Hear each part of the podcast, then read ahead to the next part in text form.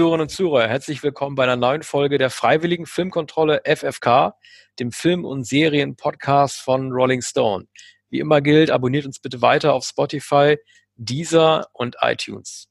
Das Lied, das ihr gerade gehört habt, war von Phoenix, der französischen Popband und heißt Identical und ist sowas wie das Titellied zum neuen Film von Sofia Coppola, On the Rocks, der am 2. Oktober in Kinos anläuft und am 23. Oktober auf Apple äh, TV Plus. Genau, muss ich ja mal richtig aussprechen mit dem Plus und TV, da weiß man nie genau, wo dann welches hinkommt. Äh, Phoenix stehen ja in einer äh, sehr freundschaftlichen, gelinde gesagt, freundschaftlichen Beziehung zu Sophia Coppola. Thomas Maas, der Sänger, ist ja verheiratet mit der Regisseurin. Und dieser Film ähm, wird halt, eine Sache habe ich vergessen. Äh, ihr wundert euch wahrscheinlich, warum der Ton diesmal wieder so ein bisschen schlechter ist. Wir nehmen diese Folge nochmal per Zoom auf aus dem Homeoffice müsste ich allerdings keine Sorgen machen. Bei uns ist Corona nicht zurückgekehrt bzw. ausgebrochen. Wir müssen es ausnahmsweise heute mal machen. Also trotzdem vielen Dank fürs Zuhören. Sagt man eigentlich erst am Ende, wir sagen es jetzt schon am Anfang. Jetzt geht es nämlich erst richtig los. Wir sprechen heute über On the Rocks von Sofia Coppola. Das ist, wenn ich es richtig im Blick habe, der erste Film, den sie mit Bill Murray gedreht hat, seit Lost in Translation von 2000 eins. Ähm, bei mir hat der Film äh, so ein leichtes Unbehagen ausgelöst und ich kann das noch gar nicht richtig fassen. Ähm, da geht es bei mir vor allen Dingen um zwei Punkte, zwei verschiedene Punkte und beide haben mit Männern zu tun. Äh, zum einen weiß ich nicht genau, wie ich mit der Figur von Bill Murray umgehen soll. Er spielt ja den Vater einer jungen Frau, der er sozusagen ähm, in den Kopf setzt, dass ihr Mann fremdgehen würde und deshalb so eine Art Detektivspiel mit ihr veranstaltet, um diesem Mann dann äh, in flagranti zu erwischen, wie er noch mehr hofft als sie. Ähm, ich finde, Bill Murray, ähm, da werden wir gleich nochmal sicherlich nochmal noch äh, viel expliziter darüber sprechen. Ich bin mir nicht genau sicher, was äh, Sophia Coppola mit dieser Figur in dieser Rolle anstellen wollte. Ähm, er ist ja wahrscheinlich mit also beabsichtigt äh, äußert er sehr viele Binsenweisheiten. Er sagt ja, we all just wanna be loved oder er sagt ja irgendwie, der, der schönste Spruch ist ja, women are beautiful like flowers at all age, like dry flowers. Und er ist ja jemand, der so diese alten, heute würde man, würde man sagen, antiquierten ähm, Sprüche los ist in der Beurteilung der Frauen. Ich sage nur, der allergrößte Klassiker, den kennen wir ja alle. Äh, Verhaltensbiologen sprechen ja auch davon, diese Theorie, ähm, warum Frauen Brüste entwickelt haben, nämlich weil sie nicht mehr auf allen Vieren laufen und mit den Hinterbacken die Männer aufreizen, sondern jetzt mit ihren Brüsten das tun sollen als Zweibeiner. Das führt er ja auch so wie so eine neue Raketenweisheit ein. Und ich bin mir in solchen Momenten bei seiner Figur nicht ganz sicher, ich weiß nicht, Arne, wie du das siehst, ob ähm, Sofia Coppola damit diese gewisse Art von überholter, auch in diesem Zeitalter ja auch total ähm, dringend gewordenen Frage nach überholter Männlichkeit auf den, äh, auf den Tisch wirft oder ob sie tatsächlich versucht, damit auch äh, eine witzige Figur in ihm darzustellen. Das, ich find, fand das nicht so richtig trennscharf. Ja, also du hast vieles nun schon gesagt. Dafür, dass du den Film vor einer Weile gesehen hast, erinnerst du dich sehr genau auch an das Gesäß einer Frau, die auf allen Vieren läuft, im Unterschied dann zu der aufrechtgehenden Frau mit den Brüsten. Ja, weil die Theorie äh, so verbreitet ist. Ne? Man, je, man ja, hört sie und liest überall. Ich, ich wusste es nicht und habe mich, hab mich äh, jetzt erst daran erinnert, da Bill Murray es ausspricht. Aber du hast recht, äh, Binsenweisheiten, Binsenweisheiten, es sind die, es sind die sozusagen abgespeicherten, für immer erinnerten goldenen Regeln eines erfolgreichen Geschäftsmannes gegenüber der von ihm geliebten Tochter, die er noch immer beschützt. Und ähm, er, er ist eine liebenswürdig gezeichnete Figur, ähm, so empfinde ich es. Und zugleich ist er natürlich ein lächerlicher Mann, natürlich ein älterer weißer Mann. Bill Murray ist übrigens vor kurzem 70 Jahre alt geworden und äh, genau in dem Alter wird er auch gezeigt. Und äh, ich glaube, Sofia Coppola hat viel Sympathie für ihn wie für Bill Murray. Der, dieser Film ist mehr noch als Lost in Translation ein autobiografischer Film. Ich glaube, der Film handelt von Sofia Coppolas Verhältnis zu ihrem Vater, Francis Ford Coppola. Und ähm, Sie zeigt in der Gestalt der Rashida Jones, die 36 Jahre alt ist, ähm, der Tochter sich selbst und im Vater zeigt sie eigentlich Francis Coppola, der sie immer belehrt, der sie beschützt und der ihr sagt, der, der schwarze Mann, Mal, Marlon Wayans, den, ähm, den ich in einigen, seit einigen Jahren in der Hauptrolle nicht gesehen habe. Ähm, Marlon Wayans spielt den äh, angeblich untreuen Ehemann und Bill Murray war wahrscheinlich niemals zufrieden mit dem Mann. Er hat immer auf den Moment gewartet, Darf ich dich mal ganz kurz unterbrechen, weil sonst, sonst vergesse ich es. Entschuldige bitte ganz, ja. ganz kurz, Arne, weil sonst vergesse ich es. Weil mir jetzt wieder auch klar wird, ich hatte es für nur angedeutet, nur ganz kurz. Das ist das zweite Unbehagen mit der zweiten Figur.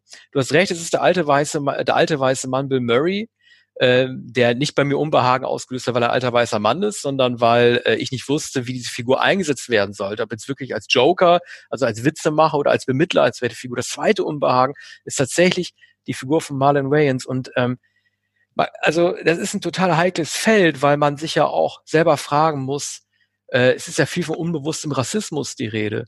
Aber ich frage mich dann in solchen Momenten, wenn äh, ihm, Marlon Wayans, als Afroamerikaner diese Untreue nach, äh, nahegelegt wird, ob das nicht das Klischeebild ähm, des afroamerikanischen Fuck and Forgets Manns widerspiegelt, dem sowieso nachgestellt wird, er sei ja, er, er würde ja sowieso seine Frauen betrügen. Und ich finde das, ich finde das nicht glücklich gewählt.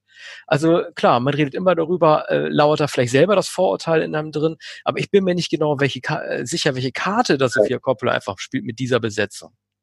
Ja, das ist wahrscheinlich die Raffinesse oder der Clou des Films, ähm, indem man annimmt oder indem man sagt, es gibt dieses Klischee vom schwarzen Mann, sitzt man ihr natürlich schon auf.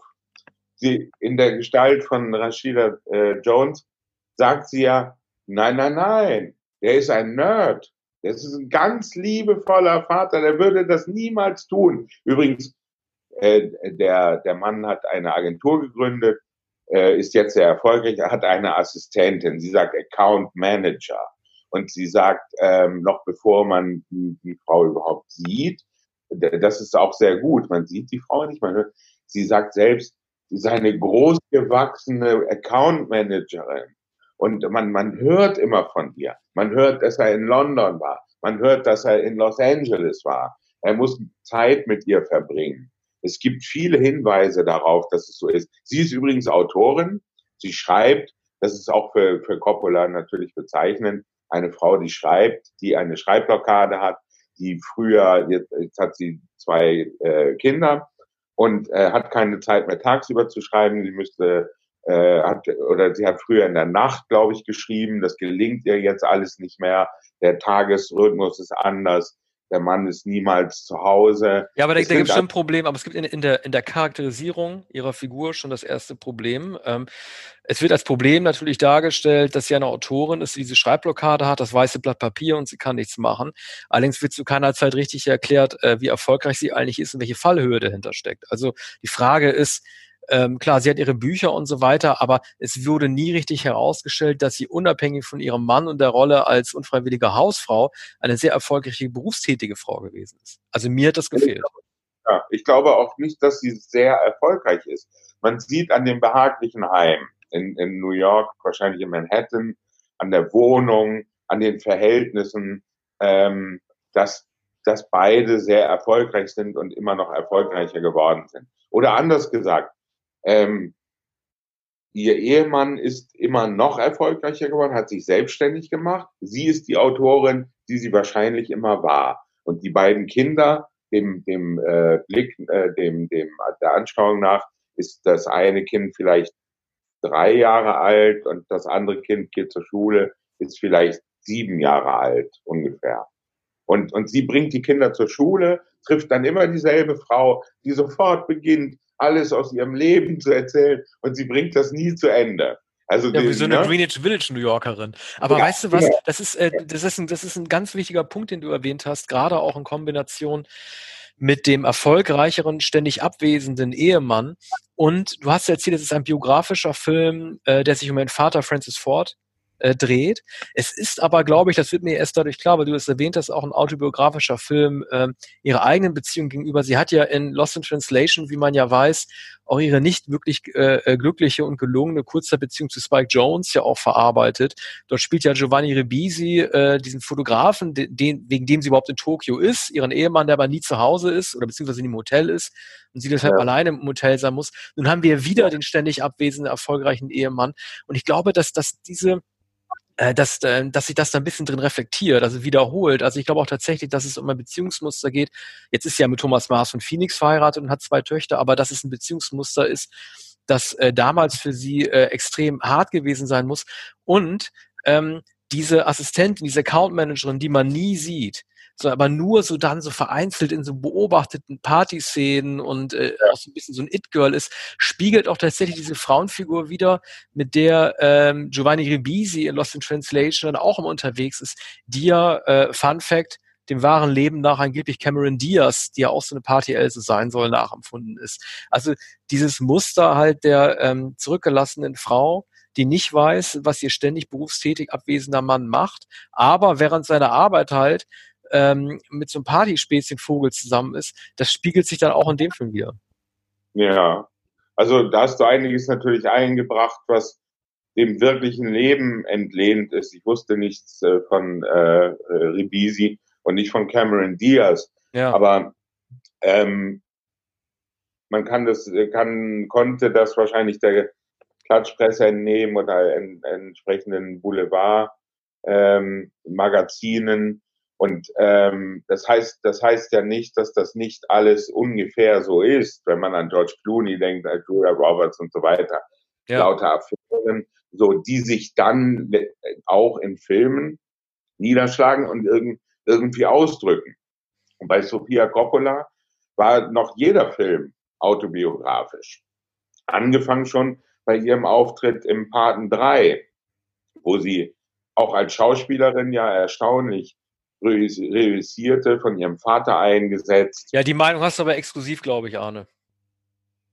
Dass, dass sie, dass sie als Schauspielerin gut war. Ja, naja, na, ich finde find es noch immer erstaunlich. Er hat also keine etablierte Schauspielerin äh, ihres Alters genommen, sondern äh, er, hat, er hat sie eingesetzt. Sicher hat sie seitdem keine großen Rollen mehr gespielt. Aber ähm, sie, sie hätte, denke ich, eine Art von Angelica Houston sein können. Vielleicht etwas so zu hoch gegriffen, aber dem Typus nach. Sie, sie hat sich dann ja anders entschieden und wurde nicht Schauspielerin, sondern ähm, eine sehr beachtliche Regisseurin, ist also ihrem Vater nachgefolgt. Das ist, glaube ich, so ziemlich ohne Beispiel, dass eine Tochter dem Vater nachgefolgt ist in einer so außergewöhnlichen Profession, auch sehr erfolgreich. Also als Regisseurin das wird jeder sagen, ähm, war sie enorm erfolgreich. Es könnte sein, dass sie sogar vor ihm äh, ihren ersten Oscar bekommen hat. Also Coppola war ja beim ersten Pate, äh, glaube ich, äh, ich meine, er ist Jahrgang ähm, 40, dann war er 32. Ich glaube, ja. sie ist Jahrgang 70. In Lost in Translation war ein, äh, 2001, dann war sie 31 oder zumindest gleich halt. Also es ist schon eine, eine erstaunliche Leistung dieser Familie und es kann wirklich nun keiner sagen, ja. dass sie, guck mal, es gibt, der Coppola-Clan ist ja so groß, ne? Es gibt ja, ähm, ich wollte schon sagen Jason Schwartzman, nee, es gibt irgendein Coppola, klar, Nicolas Cage weiß man ja, ist ein Coppola, der sich umbenannt hat und hat ja das Cage im Namen nur gemacht, um ähm, zu sagen, dass aus diesem Käfig der Coppola-Familie ausbrechen wollte. Also Cage ist ein Coppola, dann gibt es noch einen Coppola, auch einen extrem unlustigen Coppola.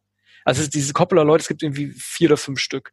Und äh, man ja. kann von Sophia nun wirklich nicht sagen, dass sie nur die hofierte Tochter gewesen ist, sondern eine komplett eigene Visionärin. Nicht jeder Film ist gelungen, aber es gibt mehr gute als schlechte Filme von ihr. Ja, sie hat ja auch so sehr viele Filme nicht gedreht. Sechs, glaube ich. Habe ich nicht parat. Sechs oder sieben Filme. Und ähm, die allermeisten wurden gefeiert.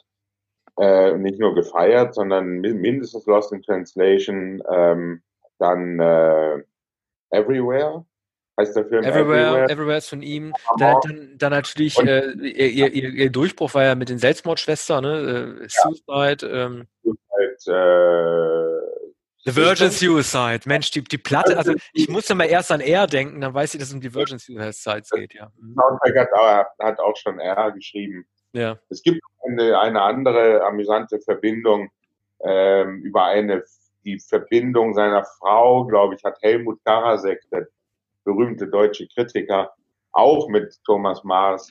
Ja, genau. Das ist der Onkel von Thomas Mars gewesen. Ja. Das ist, ja, so äh, kann man, kann man das sagen. Und der ja. hat auch im Napa Valley auf dem Anwesen von äh, Francis Coppola ähm, ein Familienfest begangen, über das er im Rolling Stone vor na, 14 Jahren etwa geschrieben hat. Ah ja, sieh mal an. Aber ich will mal kurz die Gelegenheit nutzen, äh, weil wir wahrscheinlich, äh, oder wir haben bisher in der Freiwilligen Filmkontrolle noch nie über Bill Murray gesprochen, wir haben noch nie einen Film von ihm besprochen. Und ich weiß nicht, ob es noch so oft äh, passieren wird, aber ähm, ich, ich kann und möchte nicht mehr in den Chor derjenigen äh, Fans oder Rezensenten einstimmen, die ihn ständig über den grünen Klee loben. Also äh, ich glaube auch, dass die Bill Murraysierung seiner Darstellung auch tatsächlich mit Lost in Translation eingesetzt hat. Ich weiß nicht, ob es seine erste Oscar-Nominierung gewesen ist. Er hat ja tragischerweise gegen John Penn verloren, Mystic River, obwohl er den Oscar natürlich verdient hätte. Aber ähm, ich glaube, dass ihm das gezeigt hat, dass er mit seinem, ähm, äh, ja, soll man sagen, Holzstamm, seinem, seinem Holzgesicht, also das unbewegte Gesicht durch Witterung nur minimal, durch die Jahreszeiten getrübt, durch jede Rolle stolziert. Und das gefällt mir irgendwie nicht mehr. Das äh, Komische ist, also danach ging es um Broken Flowers weiter, dann hatte er sein Cameo gehabt in Zombieland und er macht es, Bill Murray macht es sich für mich, finde ich, inzwischen zu leicht. Er äh, variiert zu wenig. Er versucht jetzt, also erstaunlicherweise, ich habe mich dabei selber ertappt, äh, hat er mir in diesem Film am besten gefallen, als er tatsächlich versucht hat, lustig zu sein oder man, oder diese, ne, toll gespielt, weil diese ähm, Szene, als er sich hinter der Hecke versteckt hat und dann so hervorspringt, das hatte sowas George Clooney-mäßiges auch.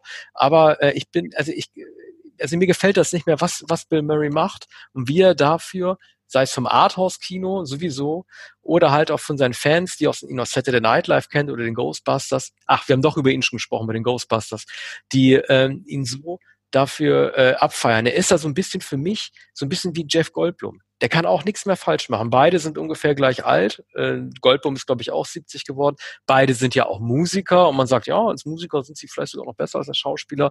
Und ähm, ich verstehe nicht, warum Bill Murray noch keiner vom Sockel gestoßen hat, denn er tut einfach nicht mehr viel. Ja, aber man kann Murray nicht vom Sockel stoßen. Er ist so, denke ich, sogar präsenter als Goldblum das stimmt natürlich. Goldblum ist eine große Gestalt des Kinos der 80er Jahre. War ja schon in, in, ähm, in den 70er Jahren. Ja, du, ich, ich, hatte die Verbindung nur gezogen, weil sie beide ja auch als Musiker auftreten. Jeff Goldblum ja irgendwie in West Hollywood, glaube ich, jeden Dienstag in irgendeiner Bar. Ja. Und, ne, genau. Und der Goldblum singt, glaube ich, zur Klavierbegleitung oder äh, Orchesterbegleitung, aber meistens, glaube ich, äh, Klavier und äh, singen Balladen. So, natürlich wollen beide sich anders, äh, auch anderweitig realisieren, suchen ähm, alte Gedichte und, und große Balladen. Wie gesagt, Murray ist 70 Jahre alt geworden, langweilt sich sicher auch in den Rollen, die er für Jarmusch gespielt hat, in Komödien sowieso. Ich denke, dass er in, in, in diesem sehr reifen Film als reifer Vater sehr, sehr gut ist, mit allen Manierismen natürlich. Aber die Coppola hat ihn ja besetzt mit seinen Manierismen, mit seinen Ticks. Er geht so aufrecht, der Oberkörper ist immer aufrecht, die Beine gehen schnell, das Gesicht ist unbewegt. Aber die Kinder lieben ihn, er wird gezeigt als charmanter Mann. Sie sagt einmal, als er sie in, äh, die Tochter sagt, äh, als er sie zum äh, in den Club einlädt, und da kommt eine Kellnerin, und, und sofort charmiert er sagt, Sie sind Balletttänzerin. Und dann, dann sagt sie, auch geschmeichelt, Bolschoi-Theater, Usra. Dann sagt die, sagt die, seine Tochter, kannst du dich einmal normal verhalten, wenn eine Frau in der Nähe ist? Dann sagt sie ist Balletttänzerin, sie mögen das. Es ist ja auch klar, dass die Kinder äh, ihn lieben, weil das ist auch das große Thema ähm, ähm, dieses Films, Ne? Kann, man, kann man das Muster brechen, aber nein, er verharrt natürlich in der Rolle, auch äh, bis ganz zum Schluss. Die Kinder lieben ihn natürlich, weil es natürlich auch jetzt irgendwie ein Klischee, ähm, er selber nie erwachsen geworden ist und sich einer gewissen Verantwortung nicht stellt und am besten auf Augenhöhe mit Kindern ja auch klarkommt. Deswegen liegt er mit denen ja auch immer am Boden rum und dann mit denen rum. Das ist natürlich ja. das große, das, äh, das große Thema dieses Films. Aber ähm, es geht natürlich auch, und das ist auch ein Thema des Films, darum, den anderen äh, dafür anzunehmen, so wie er ist die Mutter, äh Quatsch, der Vater die Tochter, was er sowieso tut, vielleicht auch, weil er sie nicht ernst nimmt, aber vor allen Dingen halt die Tochter den Vater so anzunehmen, wie er ist. Aber mir hat das nicht gereicht. Also eine gewisse Art von, von, Entwicklungsgeschwindigkeit oder eine gewisse Art von Entwicklung überhaupt hätte die Figur des Bill Murray ja eigentlich mitmachen müssen. Im Endeffekt äh, beendet er den Film als jemand, der trotz seiner großen Fehleinschätzung dieses Abenteuers, das in die Welt setzen wollte, weil sich selber so gelangweilt hat und dafür halt irgendwie den Schwiegersohn in die, äh, äh in die Bredouille bringen wollte, dafür hat er sich für mich einfach zu wenig entwickelt und das hat mir ja. nicht gefallen. Ja, der ist eine statische Figur und am Ende wird es bestätigt. Wovon, ähm, wovon erzählt Sofia Coppola mit, mit dem Vater? Natürlich von ihrem Vater. Sie erzählt von dem alternden weißen Mann, der immer erfolgreich war. Und sie hält ihm bei jeder Gelegenheit vor, äh, dass er Frauen, wie du vorhin gesagt hast, Frauen sind wie Blumen in unterschiedlichen Ausprägungen, alle sind individuell. Und sie sagt am Ende, ja, sogar äh, äh, du magst sie in allen Formen und Farben und Ausprägungen, sogar die gefalteten, also diese getrockneten Blumen, die ja. mag, mag das ist ihr Vorwurf, dass er mit der Mutter nicht mehr zusammen ist und, und, und äh, jüngere Frauen und ältere Frauen und so. Und das, das weiß sie. Er ist nicht zu ändern. Er hat seine Spruchweisheiten seit 30, 40 Jahren. Ganz am Anfang, das erste, was man von ihm hört, ist, dass er ihr sagt, du musst endlich lernen, wie ein Mann zu denken. Du musst deinen Mann verstehen. Natürlich geht ein Mann fremd. Natürlich ist ein Mann nicht treu. Der mag eben, und das ist eben diese Raffinesse oder die, ähm, das perfide sozusagen des Films, dass dieser sehr attraktive, mittelalte schwarze Mann gezeigt wird, als, als jemand, bei dem man tatsächlich denkt, ja, das kann ja sein, dass er ihn geliebt hat. Ja, vielleicht ist es in der Ehe langweilig, so, so liebevoll er noch immer zu den Kindern ist, aber er hat wenig Zeit und er schenkt ihr einen Thermomix. Sie, sie liegt im Bett, er ist in Los Angeles, sie, sie wird zugeschaltet, wie wir jetzt sprechen, über Zoom und, und dann sagt herzlichen Glückwunsch und die Kinder bringen das Paket und dann kommt der Thermomix aus der Verpackung und sie sagt, oh, Thermomix, oh, thank you. Und bei Cartier hat er einen Ring bestellt. Und dann sagt Bill Murray natürlich, na gut, er hat Geschmack, aber du hast keinen Ring von Cartier bekommen? Was hat er denn bei Cartier gemacht? Wer hat denn den Schmuck bekommen von Cartier? Ne? Ja, aber Und, auf die Finte sind wir alle nicht reingefallen. Hm? Auf die Finte sind wir doch beide nicht reingefallen. Also ich habe sofort gewusst, dass, dass, dass, der Ring für sie ist. Er kündigt das ja auch ja. ab äh, an, bevor dieses Zoom-Gespräch zwischen den ja. beiden so abgebrochen wird. Ja, aber das ist sozusagen das Billige, dass man für einen Moment denkt, ja, so muss es sein. Wie kommt der da wieder raus? Wie ist das aufzuklären? Der Mann muss schuldig sein. Und ähm, so ähnlich läppisch wie im Film von Woody Allen ist es natürlich ganz anders. Es ist überall der Verdacht, es ist überall, äh, es scheint all, immer wahrscheinlich, alles scheint wahrscheinlich, äh, wahrscheinlich zu sein. Ähm, man hat eigentlich keinen Zweifel daran. Es muss sich so verhalten.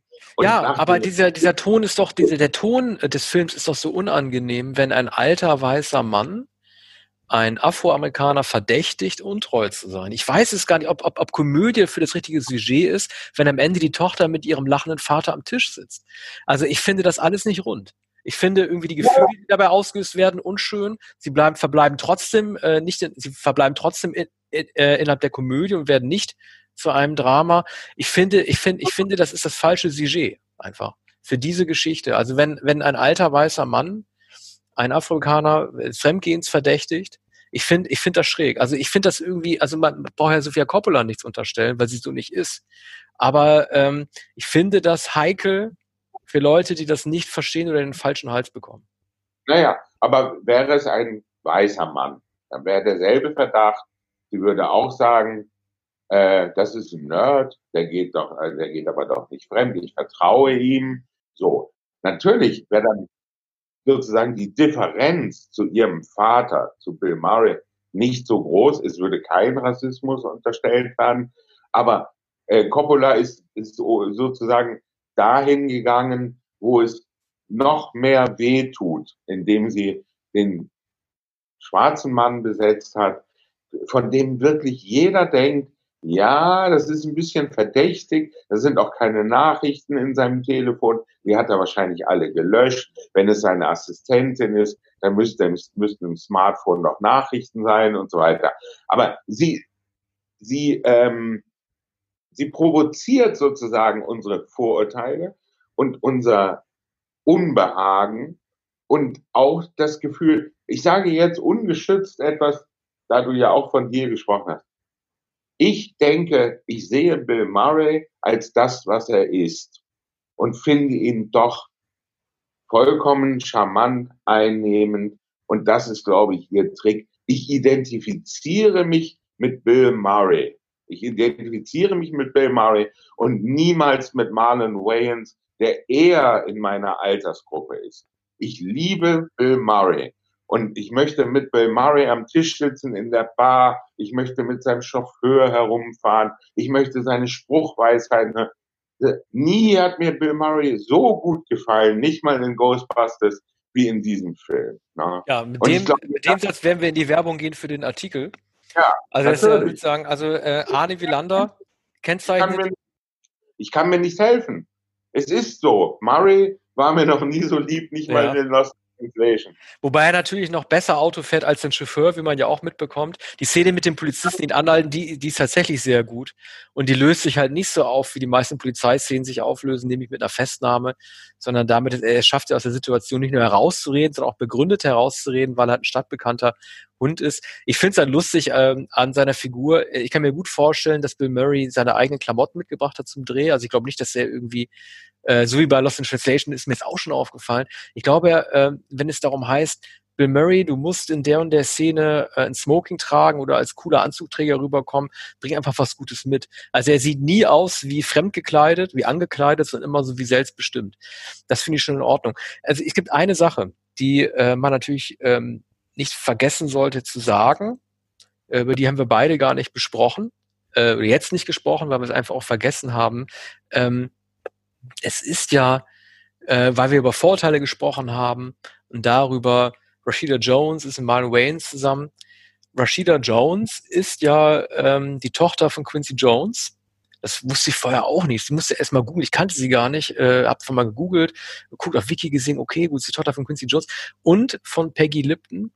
Also ähm, äh, die, die kennen wir ja vor allen Dingen, also sie war in den 60ern ja schon eine Schauspielerin und danach auch Model, haben wir zuletzt ja gesehen in Twin Peaks.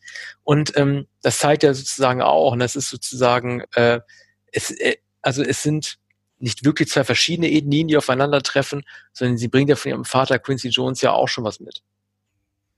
Ja, also ich wusste, wusste es auch nicht genau, habe es dann nachgeschaut, nachdem du auch, auch auf die Schauspielerin aufmerksam gemacht hattest. Ich wusste auch nicht, in welchen Filmen sie aufgetreten ist. Aber das ist natürlich auch etwas so, sie stammt aus, ähm, äh, aus derselben Generation wie Sofia Coppola, die kennen sich wahrscheinlich schon lange. Das ist eigentlich die Bling-Bling-Generation. Also der Film von Coppola Bling Bling. Ähm, zwei Frauen, die genau aus dieser prominenten ähm, Etage, aus diesem kleinen Kreis von sehr prominenten wohl, äh, also sozusagen mit goldenem Löffel geborenen Frauen stammen, die aber äh, wahrscheinlich immer auch Schwierigkeiten mit den autoritären, berühmten Künstlervätern hatten. Wenn nicht mit, mit, mit deren Frauen. Und, und die sich ein Leben natürlich daran abarbeiten und, und darüber nachdenken, was ihre eigene Identität ist. Bei Sofia Coppola ist es gelungen. Bei Rashida Jones weiß man es nicht. Ähm, es gibt ja einen Verweis auf einige äh, auch der prominente Liebschaften, die mir gerade nicht einfallen. Du ja, sie war mit, mit Mark Ronson war sie zusammen und hat jetzt ein Kind mit, mit, mit, F, mit Ezra Koenig, also dem Sänger von ähm, Vampire Weekend. Ja. Und also man sieht, es setzt sich eigentlich fort, bis das Künstlertum, der Geniekult und beide Frauen ähm, ich weiß nicht, ob, ob sie damit hadern. Es ist ein Film, du sagst es, der Film bleibt eine Komödie, ich würde sagen sogar eine Farce. Ähm, ich würde sogar sagen, noch etwas weiter gedreht, das sage ich immer, eigentlich ein Horrorfilm. Ist eigentlich ein Horrorfilm als, als Komödie, der, der sich ganz banal gleichmäßig vollzieht. Es ist ein Verdacht da. Der Verdacht wird wahrscheinlich immer bleiben. Sie ist ja selbst, sie glaubt ja selbst ihrem Mann nicht mehr. Und dann ist da der Vater. Und solange der Vater lebt, wird er immer den Verdacht haben, dieser Mann ist nicht gut genug für sie. Was immer, ja, und das, je, ja. erfolgreicher, je erfolgreicher wird, desto weniger mag Bill Murray ja. Ehe. Genau, aber äh, das ist ja das Interessante, dass ähm, also am besten an dem Film gefällt mir tatsächlich sein Titel On the Rocks. Ja, also äh, ich sage, ich erinnere mal gerne an die Hardrock-Band The Darkness. Love on the Rocks with No Eyes. Also On the Rocks ist ja im Grunde genommen so ein 70er Jahre, so wie so ein Bacardi-Begriff einfach, ne? wie man sein alkoholisches Getränk trinkt. Und das ist natürlich On the Rocks, ist ein geiler Titel, der äh, komplett auf die Figur des Bill Murray zugeschnitten ist, weil er nun mal halt dieser äh, It-Man gewesen ist zu seiner ja. Zeit, wann auch immer. Wobei er nie genau die eigene Karriere von, ähm, also der Figur, die Bill Murray verkörpert, die nie wirklich dargestellt wird. Er ist ja, klar, man, der Polizist erkennt ihn, aber er ist ja nie jemand, der selber im Sonnenschein oder im Glanz seines früheren Erfolges gezeigt wird. Also der Titel deutet ja schon auf diese One-Man-Show Bill Murray hin. Und ich habe trotzdem, ich bleibe dabei, ein Problem mit Rollen, äh, mit Filmen, in denen klar wird, dass eine ganz bestimmte Rolle nur man sagen ja auch mal die Autoren immer von sich selber, es ist auch ein ganz viel zitierter Spruch, ich habe diese Figur schon mit dem und dem Schauspieler im Kopf geschrieben, diese Rolle schon mit dem und dem Schauspieler im Kopf geschrieben.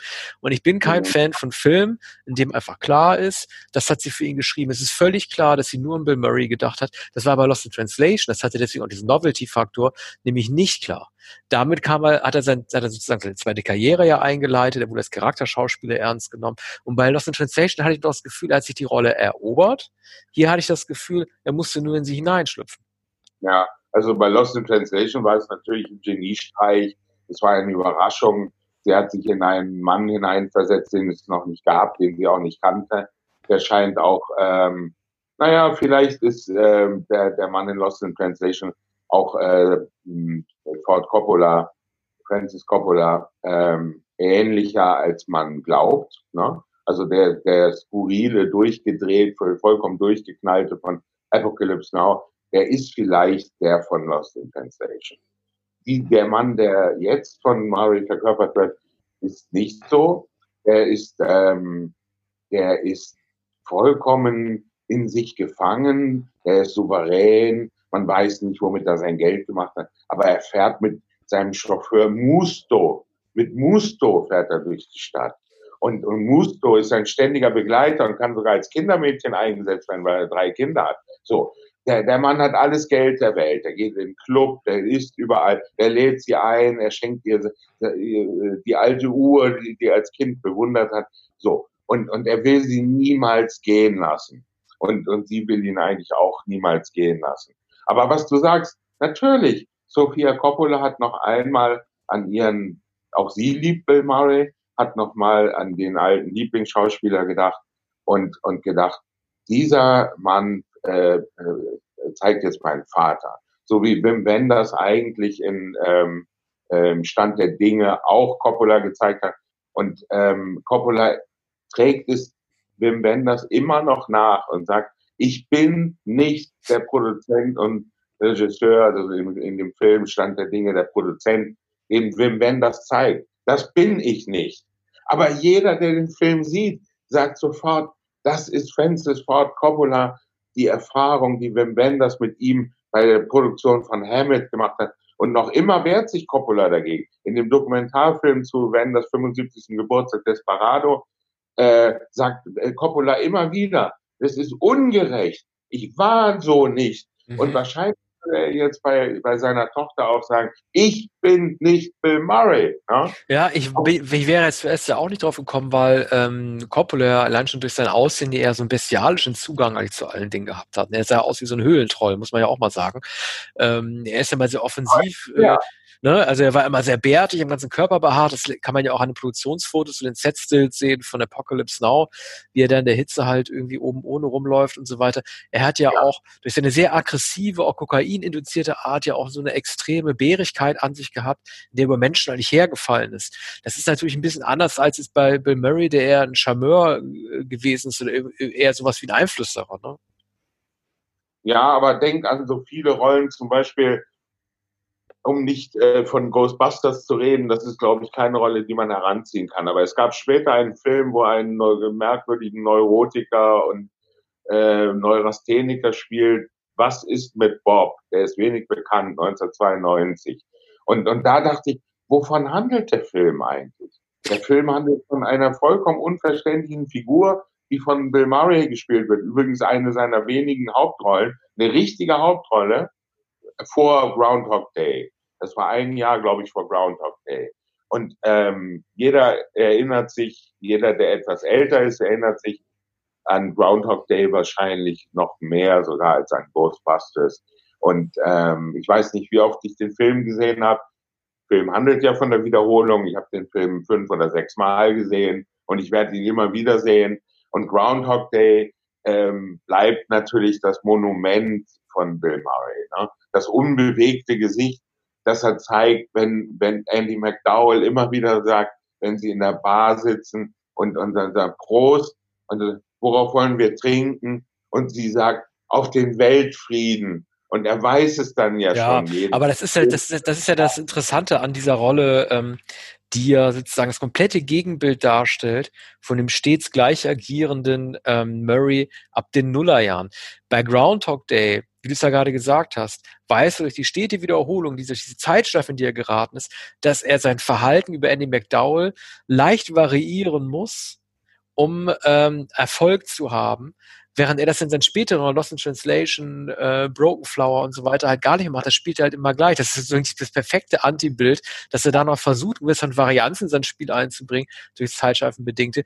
Groundhog Day, wo du es gerade erwähnst, ist übrigens ein Film, der, äh, von dem ich mir ziemlich sicher bin, dass er jetzt bald 30 Jahre danach komplett anders beurteilt werden würde aus feministischer Perspektive, weil es ja letzten Endes ein Film ist, der einem Mann anleitet, wie er sich taktisch zu verhalten hat innerhalb einer äh, Flirt-Situation, um zu seinem Ziel zu gelangen. Also nicht sein Inneres zu zeigen, sondern äh, nach Strategie vorzugehen, um die Frau für sich zu gewinnen. Ja, aber hier kann ich auch wieder sagen, das ist ein Horrorfilm. Groundhog Day das ist ein Horrorfilm, ja. Ein Erfolgsfilm kein, kein Film über einen Erfolg oder ein Gelingen. Es ist, ähm, äh, es ist kein zynischer Film, sondern es ist ein vollkommen hoffnungsloser Film, denn es ist der Verlust jeder Romantik. Wenn er immer wieder mit Andy McDowell diesen Tag durchlebt und am Ende mit ihr an der Bar sitzt und er weiß schon, dass sie sagt, auf den Weltfrieden und er sieht schon so gelangweilt aus. Er weiß, er wird sozusagen kommen. Aber es ist gar nicht mehr das Ziel, das er im Sinn hatte. Er hat ja schon längst erkannt, es ist ja gar nicht die Frau, die er liebt. Ne? Ja, aber er wird am Ende für seine Taktik ja belohnt. Er darf aus der Zeitschleife austreten, weil er am Ende alles richtig gemacht hat, weil er nach Anleitung, nach Trial and Errors irgendwann geschafft hat, sich so, so zu verhalten, wie die Laborratte es tun muss. Aber er wird, er, ihm gelingt ja das Ziel nicht. Er, er tritt ja eigentlich nie mehr aus. Oder vielmehr, äh, er tritt dann aus, er gelangt aus der Zeitschleife, aber er hat die Frau nicht. Er wird die Frau nicht haben. Oder nicht die Frau, die er sich vorgestellt hat, die er begehrt hat. Die genau, Frau das ist eine andere Frau, ja. geworden. Ne? Ja. Er hat alles damit verdorben, dass er die Frau erkannt hat. Am Anfang ist es Magie und er weiß, sie neckt ihn, sie will von ihm nichts wissen, so. Und das Spiel ist das Eigentliche. Und wenn er das Spiel nicht mehr hat, sondern ein anderes Spiel, dass er weiß, sie kommt am nächsten Tag wieder, er kann alles einrichten. Damit verliert er vollkommen seinen Lebenszweck. Das ist das Traum dieses Films. Und es wird ja am Morgen schon dadurch eingeleitet, es ist ja auch bekannt geworden, diese Szene, als äh, Sonny und Cher äh, ihm vom äh, ja. Wecker ansehen mit, mit I Got You Babe. Und äh, das ist ja auch die Frage, das ist ja auch der, der Druck, der sich dadurch aufbaut. Also I Got You Babe bezeichnet ja zum einen halt irgendwie, dass die Zeit, Bill Murray, Gut, ne, also gefangen, äh, äh, gefangen genommen hat, sozusagen ihn beherrscht. Auf der anderen Seite wiederum ist es auch das Mantra, das er sich hervornehmen will, nämlich, dass er Andy McDowell für sich gewinnen kann, I got. Ja. Genau, und, und er hat sie nicht und man nimmt am Anfang an, na, das wird ja niemals äh, etwas. So, sie, sie fühlt sich sofort äh, von, von ihm überrumpelt und, und findet ihn ruppig und, und äh, äh, findet ihn gar nicht charmant und dann nach und nach findet sie ihn immer charmanter. Aber umgekehrt gilt das natürlich gar nicht so. Sie verliert immer mehr an Reiz. Eine ganz geschickte Besetzung mit Andy McDowell, die ja ein berühmtes Model war und später das Gesicht der L'Oreal-Werbung. Auch manche sagen, McDowell, Schauspielerin ist sie doch nicht, aber sie war vorher in Sex, Lies and Videotape, was natürlich der entscheidende Film der späten 80er Jahre ist. Und natürlich nicht zu vergessen, Green Card von Peter Weir, der den ja. deutschen Zusatztitel bekommen hat, Scheinehe mit Hindernissen. So, so ist es. Das ist natürlich ein leichter Film, aber immerhin in einem amerikanischen Film mit Gerard Depardieu. Peter Weir ist doch super. Also, äh, ja. ich fand das, sag mal, was glaubst du eigentlich, ähm, Bill Murray kokettiert hier immer damit, dass man ihn nie erreichen kann. Er hat keinen Agenten, er hat keine E-Mail und kein Handy. Aber trotzdem spielt er immer bei Sophia Coppola mit. Das ist doch irgendwie komisch, oder? Wie ja, erreicht man ihn, eigentlich Bill Murray? Ja, wie kann ihn erreichen? Ich also, hab, mhm. um, um das vielleicht zum Abschluss zu sagen, er hat in Berlin vor äh, sieben, acht Jahren etwa äh, den, den George Clooney-Film gedreht. Äh, wie heißt er? Nicht Marathon Mann, sondern die, Ach, die Monuments die Man. Ach, Monument. lieber Himmel, ja. ja er war, er war äh, mit Matt Damon und George Clooney. George ja. Clooney und Matt Damon saßen in einem berühmten Restaurant äh, gegenüber dem Berliner Ensemble. Ähm, teures Steak-Restaurant. Bill Murray war in der Torstraße wahrscheinlich im Soho-Haus abgestiegen. Und ich hörte an äh, eines Abends, wie jemand erzählte, eine Anekdote, die er wahrscheinlich nicht selbst erlebt hat, äh, aber ihm wurde zugetragen, in einem kleinen russischen Restaurant in der Torstraße ähm, saß ein Paar, sowas wie Backpacker. Die hatten auch noch nie bei einem, in einem russischen Restaurant gegessen. Und es kam ein Mann, ein Amerikaner, sprach sie auf Englisch an und sagt, Pelmeni. Nehmt die Pelmeni, sind gut. Und er setzte sich an den Tisch und sprach, sprach ein gebrochenes äh, Englisch, äh, mit ihnen eine Stunde ungefähr. Am Ende zahlte er die Rechnung und ging. Und dann äh, sagte jemand, der in dem Restaurant war, das war Bill Murray. Und das russische, oder nicht russische, sondern das Paar, das da gegessen hat in dem russischen Restaurant, wusste nicht, wer Bill Murray ist. Und dann sagte das ist ein amerikanischer Hollywood-Star. Bill Murray ist durch die Torstraße gegangen in ein russisches Restaurant, hat da gegessen, eine Stunde mit einem Paar gesprochen, hat die Rechnung bezahlt und ist weggegangen. Aber du, vielleicht wusste er ja, dass die ihn nicht erkennen und konnte deshalb so sein. Er hat es wahrscheinlich ja. vermutet. Ja. Und das macht den Reiz aus. Und dann das hat er die Rechnung, so. ja, ist, ist, ist in sein Hotel gegangen in der Torstraße, hat den Abend verbracht ohne Clooney, ohne Matt Damon, ohne die BZ, ohne die Bild, ohne irgendeine Beobachtung. Aber natürlich, jemand hat es beobachtet, das war doch Bill Murray. Nee, er ist ja auch bekannt dafür, das darf man nicht vergessen. Äh, das ging auch immer so, wie man sagen würde, steil im Netz und viral. Er ist auch ein äh, Fotobomber, ein Fotocrasher. Also er ist ja bekannt dafür, immer so welche Fotos ja. fremder Leute hineinzuschützen. Wobei ich selbst da glauben würde, dass die Leute gar nicht wissen, wer denn dieser krausrige, verrückte, ältliche Amerikaner ist, der da gerade ins Bild gesprungen ist. Das weiß er natürlich auch, dass er bei weitem nicht den Bekanntheitsgrad von Brad Pitt. Nee, aber das ist ja sozusagen äh, das, äh, das macht ihn ja aus, dass es ihm vollkommen egal ist, wer ihn kennt. Am Ende ist es ihm nicht egal. Bei der Konzertreise durch Deutschland, er ist in der Philharmonie aufgetreten in Hamburg und so weiter. Er ist einfach mit dem ICE gefahren. Und er stand auf allen Bahnsteigen. Und natürlich haben alle ihn beobachtet. Also die, die ihn kannten, haben gesagt, das ist doch Bill Murray. Hat er den Bodyguard dabei oder hat er irgendwie einen Begleiter oder sowas? Hat er nicht. Ich habe, ähm, wir, ein Kollege hat ein Interview mit ihm gemacht und, und der hat ihn, glaube ich, zum Hamburger Hauptbahnhof äh, begleitet und hat gesehen, es war ein, zwar ein Begleiter, aber es war kein Bodyguard. Ne? Also er ist im ICE gefahren, so wie wir von Berlin nach Hamburg und zurückfahren. Hm, witzig. Ja, aber ja. Er, würde, er würde das niemals gestatten. Er hat aber eine gewisse, eine gewisse schneidende Schärfe, äh, wenn man ihm zu nahe tritt. Also es war ein Interview vereinbart, er war in der Garderobe, ich glaube, äh, das Konzert war zu Ende, er wollte nicht gestört werden und dann hieß es, da kommt jetzt äh, jemand, der noch Fragen stellt. Und, und da war er sehr schnippisch und schneidend, weil man es ihm wahrscheinlich nicht gesagt hatte, dass er jetzt noch 20 Minuten sprechen soll. Oh wow, okay, also der Interviewtermin, der wurde ihm nicht kommuniziert, ja, das ist natürlich bitter. Möglicherweise oder er hat es vergessen, er wollte nicht nach dem, er wollte sicher auch nicht vor dem Konzert, aber nach dem Konzert wollte er eigentlich seine Ruhe haben. Und, und da, da wird er dann schon so sarkastisch, wie man ihn manchmal, und dann ohne Charme, wie man ihn manchmal in Filmen. Naja, man hat natürlich als Musiker, also wer Woody Allen live sieht, wer Bill Murray live sieht, wer Jeff Goldblum weiß, sieht, äh, live sieht, der macht das natürlich, das wissen die ja auch, ähm, weil es keine Musikkonnoisseure sind, sondern weil das natürlich Leute sind, die den Schauspieler sehen wollen, wie der Schauspieler Musik macht. Ne? Das ist natürlich im Grunde genommen die Motivation, dorthin zu gehen. Es ist halt wichtig, dass, dass man das halt nicht vergisst. Also äh, Jeremy Irons zum Beispiel, um den auch nochmal kurz zu erwähnen, darüber wird zum Beispiel kaum berichtet. Der geht ja, glaube ich, tatsächlich jedes Jahr zu irgendeinem so äh, Geigen-Fiddle-Festival oder mhm. veranstaltet das selber in Irland oder so. Darüber wird übrigens erstaunlich wenig berichtet und er wird erstaunlich wenig zu dem Thema interviewt, dass er so irischen Folk machen kann. Und das läuft total parallel zu seiner Schauspielkarriere. Da heißt es dann nie, der Schauspieler inszeniert sein Festival oder der Schauspieler geht auf Tour. Das ist einfach, Jeremy Irons, äh, keine Ahnung, Castle Rock, Irland McGuinness Festival, keine Ahnung, wie das heißt, aber ähm, da läuft das halt so ein bisschen getrennter. Bei Bill Murray will man natürlich den, äh, den Schauspieler Bill Murray sehen, wie er Musik macht. Ne? Ja, aber natürlich, die Platte wurde, wurde auch kaum verkauft.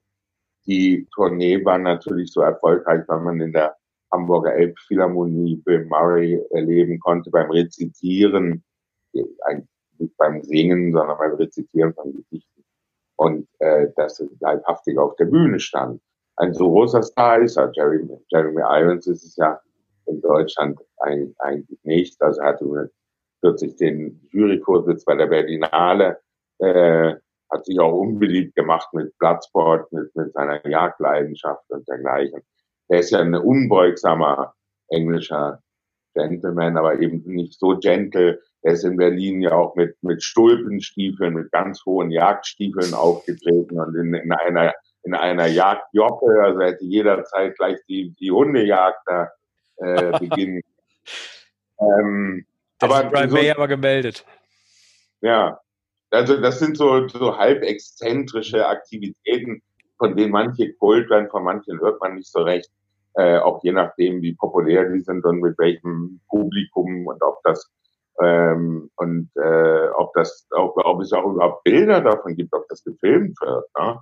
Also ähm, sonst wird natürlich jede Exzentrik würde Sean Connery in Schottland immer im, im Schottenrock tanzen. Ne? Du das und eine Kamera zugelassen.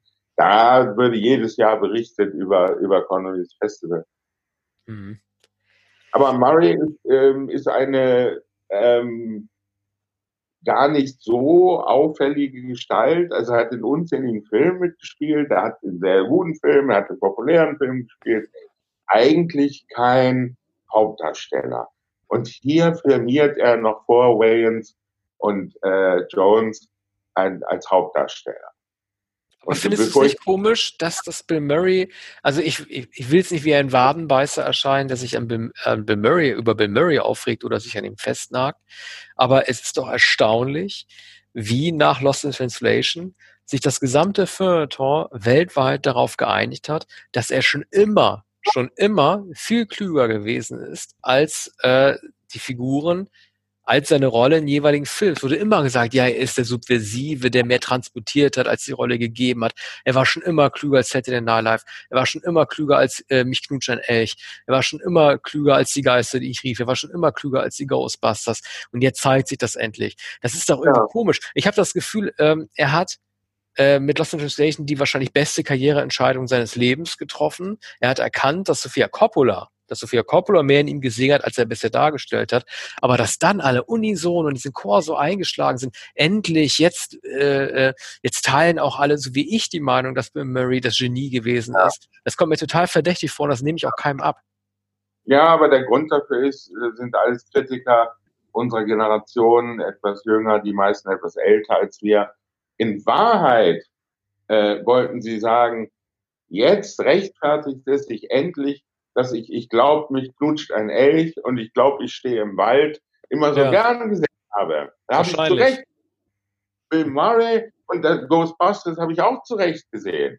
Die anderen waren, waren gut, Harold Ramis und so. Aber Bill Murray, Bill Murray ist jetzt wo da.